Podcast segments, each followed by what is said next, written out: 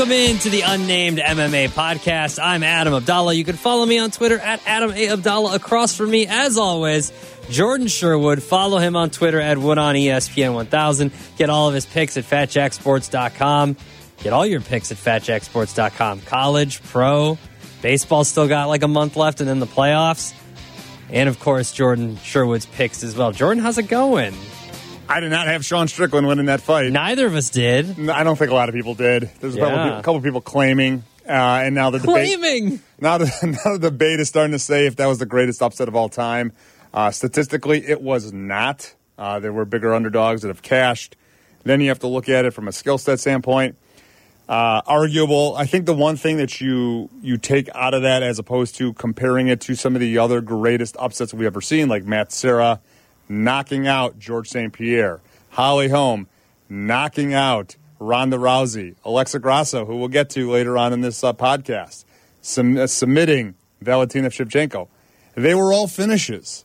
Sean Strickland beat Israel Adesanya around the cage for five rounds and won a unanimous decision in his home country. He almost got a knockout early, Early in the first right? round. Like early in the first round when he was just pummeling Yeah. Adesanya. Exactly. And that that obviously changed the direction of the fight, but the one that's comparable to it, at least from that standpoint, is when TJ Dillashaw upset Renan Barao to claim the UFC Bantamweight Championship. It was the first time that TJ Dillashaw became champion, and that was a five-round dominating performance where TJ Dillashaw actually had Renan Barao uh, almost out of there multiple times throughout that fight.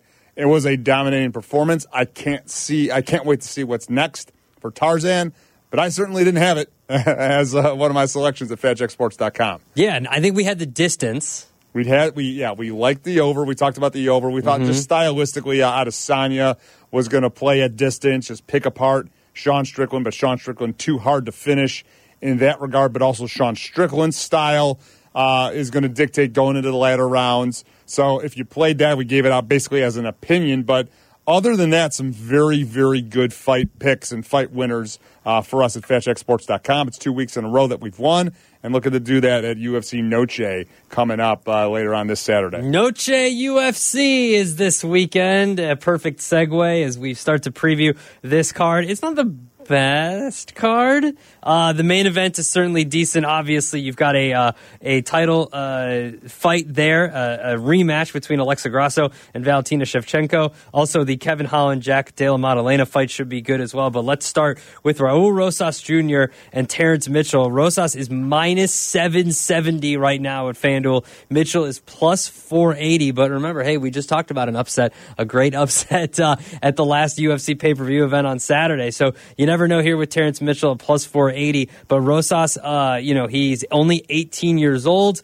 He was handed his first loss of his promotional uh, professional career the last time he was out eh, with uh, Christian Rodriguez, and then you've got Terrence Mitchell who lost to Kai Kara France in the opening round of season 24, The Ultimate Fighter, and then he was called up on short notice in July and he lost. So two guys coming off of losses here fighting each other, but Raul Rosas, the young kid, 18 years old, is minus 770. Throughout this entire card, it's going to feature Mexican Americans. Going to you know feature uh, you know fighters of Latin descent to honor Mexican Independence Day. That's why they shifted this fight card off of a pay per view to a UFC Fight Night, and it's why it's it's why it's being called uh, you know UFC Noche because they want to you know showcase that area uh, of the world and those fighters that come from that country. Raul Rosas Jr. is is you know one of those examples, and obviously he's a phenom. You know, at 18 years of age, the youngest fighter to make his UFC debut, the youngest fighter to compete on the UFC roster, and yes, he was disappointed his last time out. A, a controversial decision loss to Christian Rodriguez, but I think you're going to take your lumps, especially making your debut uh, as a 17 year old. But this guy is very good on the ground. He's developing his power. He's developing just becoming a man. Like he's still just 18 years of age. Um, and this is a, a showcase fight for him. Terrence Mitchell is a guy, as you just alluded to, was on the Ultimate Fighter uh, series that featured flyweight champions from all over the country.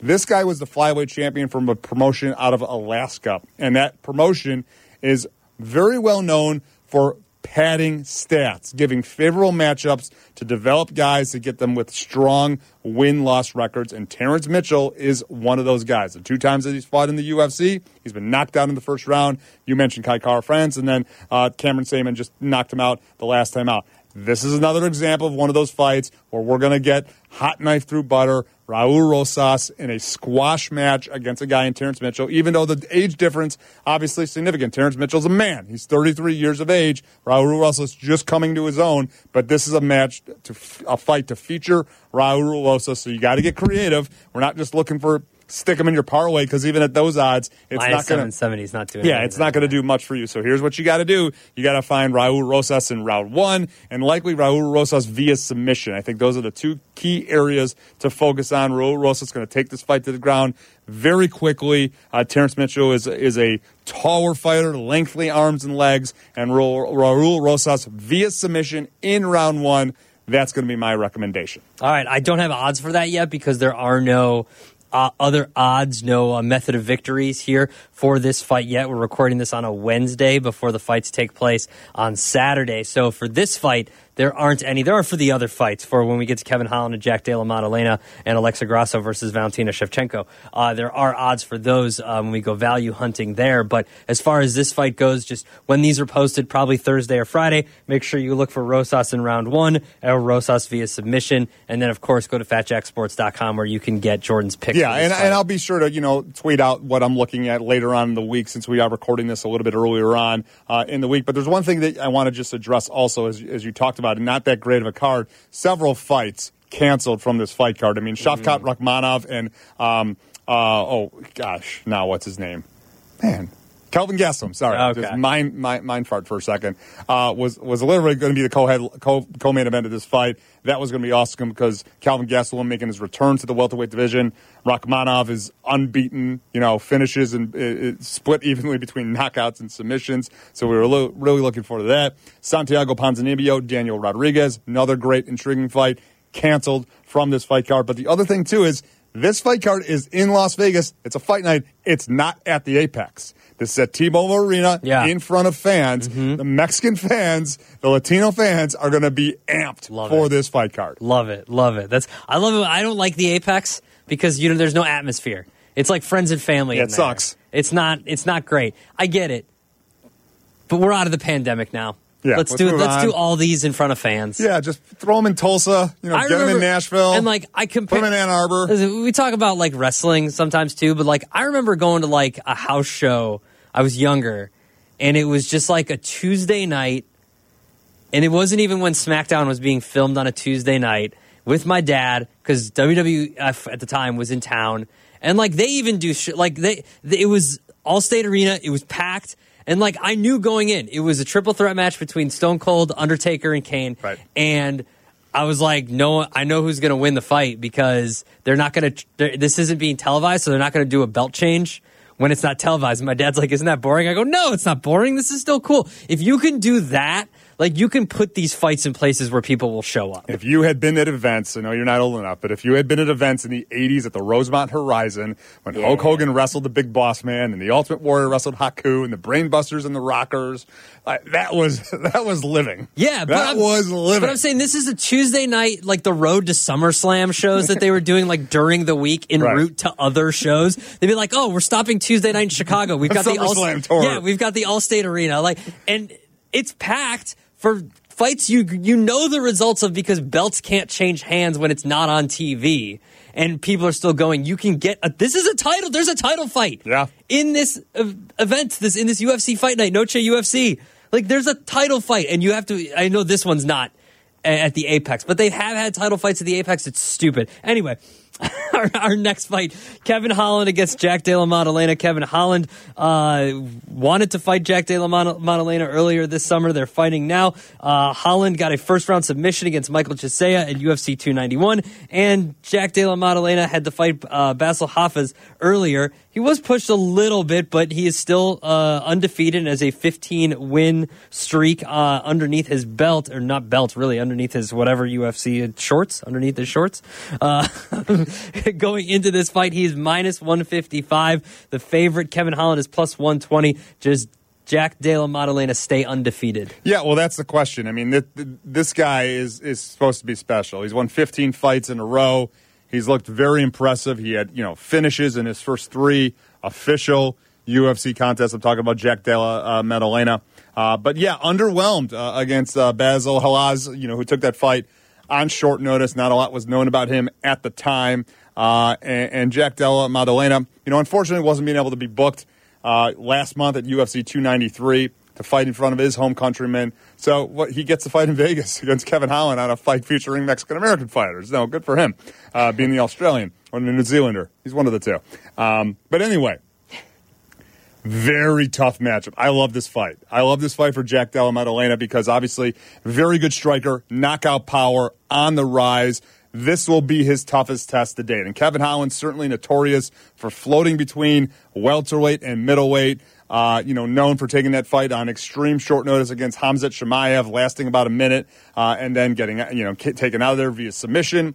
A guy well known for being an entertaining fighter, an entertaining social follow uh, as well you know, guy that, that talks shit inside the cage. But here's the thing from a matchup standpoint, this is favorable to Kevin Holland. Kevin Holland is a long, athletic, power hitting welterweight that obviously also competed at 185 at middleweight uh, that has very good submissions as well. This guy has an eight inch reach advantage heading into this fight against Jack Della Maddalena. And this will be the toughest test to date for uh, Della Maddalena uh, in his UFC and mixed martial arts career. He has not been in there with the same type of fighters that Kevin Holland uh, has been in there for. And quite frankly, I don't believe the power that Del, uh, is going to bring is something that Kevin Holland hasn't been hasn't seen before. He's been in there with some thumpers before. So I talked about this uh, earlier in the week on VSiN.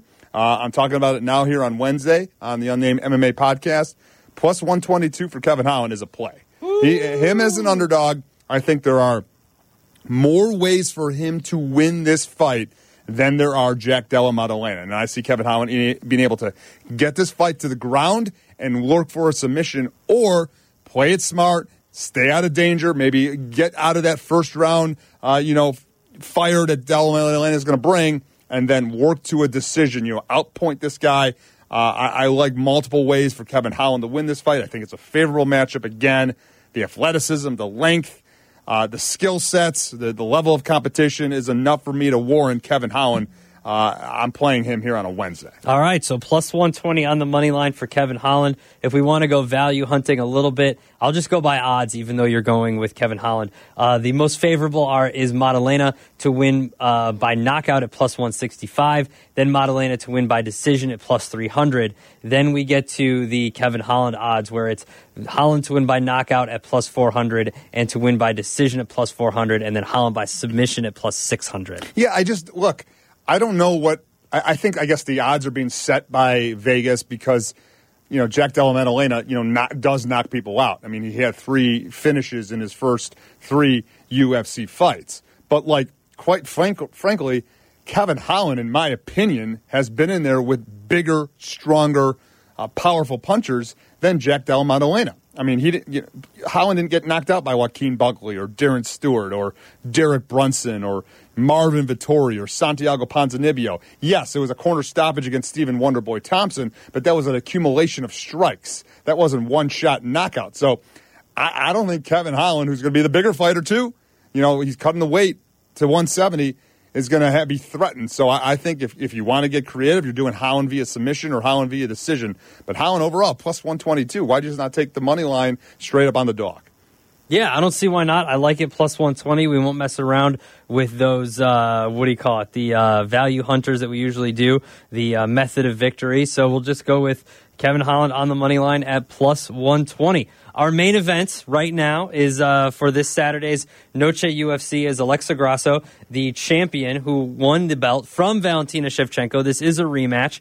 Um, the win in March made Grasso 5 0 since moving to the 125 pound weight class. But if you remember this fight, Grasso won the first round, and then Shevchenko was in control after that. And then Grasso got the submission late in the, late in the fight and won the belt. And now Shevchenko, the favorite, minus 180 to get the belt back from Grasso, who is plus 120. Yeah, Gra- Grasso was able to take advantage of, of Shevchenko making a mistake on her feet. I think it happened in the fourth round. Shevchenko went for like a spinning wheel kick, mm-hmm. missed, kind of like landed awkwardly, you know, didn't have her balance, and Grasso did what what champions do, like took advantage, took her to the ground, and, and got her out of there vi- via a neck crank. Yeah. So it wasn't like you know a rear naked choke, an armbar, you know, your, your typical submission. So without a doubt, Alexa Grasso has the advantage uh, against Valentina Shevchenko uh, on the ground. Now, now, quite frankly, maybe Valentina Shevchenko took Grasso lightly on the ground, and maybe she wasn't too worried. But Grasso was was quick. She was for that finish. She, she smelled blood and was able to get advantage of it. But as you alluded to, you know, Shevchenko Shevchenko found her footing and started to kind of like take advantage and, and, not necessarily coast, but but pull up points and, and eat up rounds and, and get a decisive advantage where she was on her way likely to a unanimous decision victory over Alexa Grasso because I do believe there is a big difference between the two skill sets on the feet. And obviously, Shevchenko was a dominating champion. I mean, she was beating people left and right, and the only person that she lost to was Amanda Nunes, who's the greatest of all time, and that was up in weight class. So um, I look at this right now, and I get I get people still wanting to find the, the value on Alexa Grasso at plus 140. I've heard people talk about that actually they'd prefer it to be a little bit higher, but I look at it right now. Valentina Shevchenko, there has not been a last time where you can get her this significant of a discount. And I know she's coming off the loss. She's coming off the person and, and fighting the woman that, that beat her. But I think Valentina Shevchenko was considered to be on the Mount Rushmore of mixed martial arts with ladies, one of the most dominating champions of all time. We've seen, obviously, in the last year, dominating champions, uh, you know, have a little bit of a slip up, have a loss. Uh, you know, Israel Adesanya just, just just happened. I mean, he Mm-hmm. yes, I mean he obviously lost the title to Alex Pe- Pereira, but then reclaimed it and was probably going to be on his way to winning, you know, the three or four other middleweight championship claims. Um, but I just think that Valentina Shevchenko, it's the right price for you to play on it. I'm not worried about what happened last time. I'm banking on her righting the wrongs, not taking Alexa Grasso lightly, and probably ignoring because I do think you have to put a little bit of value on this, Adam. You're a, you're a college football guy. You know the home field advantage, um, and obviously. Um, Grasso's going to be motivated. You know, her, her her becoming the first female Mexican American UFC champion, And the crowd's gonna be around. Crowd's going to be Yeah. behind her, and this card being built around her, Mm-hmm. uh, I still think is not enough to dismiss just how dominating of a champion Shevchenko was. Now, if you're Shevchenko, do you just you obviously try to work in the in, since March, you obviously try to work on your ground game, but also like if she doesn't take the risk with a spinning back kick, she wins the fight. Right, right. So like do you just take less risks and you're a little more conservative and you try to stay on your feet because if we go for method of victory here, Grasso by decision is plus 350 or sorry, uh, yeah, Grasso by decision is plus 350. Shevchenko by decision is plus 150. And then Shevchenko to win by knockout is plus 350. And that's where you start to see Grasso by decision at plus 350, Grasso by submission at plus 400, uh, Shevchenko by submission at plus 700. And then that's it. Yeah. I, I think that the two logical plays are Grasso via submission again. Uh, looking at that as an opportunity, or uh, Shev, or minus 180 is not something I'm going to throw money on. Like, Okay. you know what I mean? Right, like, minus right. 180. Like, you said college football. Like, I'm not taking Alabama minus 180. Man, Alabama's not going to be minus 180 against anybody anymore. But I'm not taking Al- maybe USF this weekend just because it's nobody. But I'm not taking the money line. Like, I got to take the points, right? So, to me, the points are do you take Shevchenko by decision? Because she's going to be conservative and not take the risks with, you know, spinning back kicks and whatnot, or trying to keep this on the feet and not go to the ground to give Grasso the advantage. So Shevchenko by submission or by uh, decision at plus 150. The, only thing that, that, that I think about that is is, is if Shevchenko strikes me as as a legacy fighter. Uh, obviously, now that the, the, the trilogy fight for against Amanda Nunes is, is not available for her, but like being able to go out there and not just dominate a, a fighter, but go out there and, and end the fighter and, and do it convincingly. Because look, you know, three of her last five victories in the UFC have come via finish. This isn't a fighter that has gone to the judges' scorecards a lot. So uh, there might be something for Shevchenko to prove.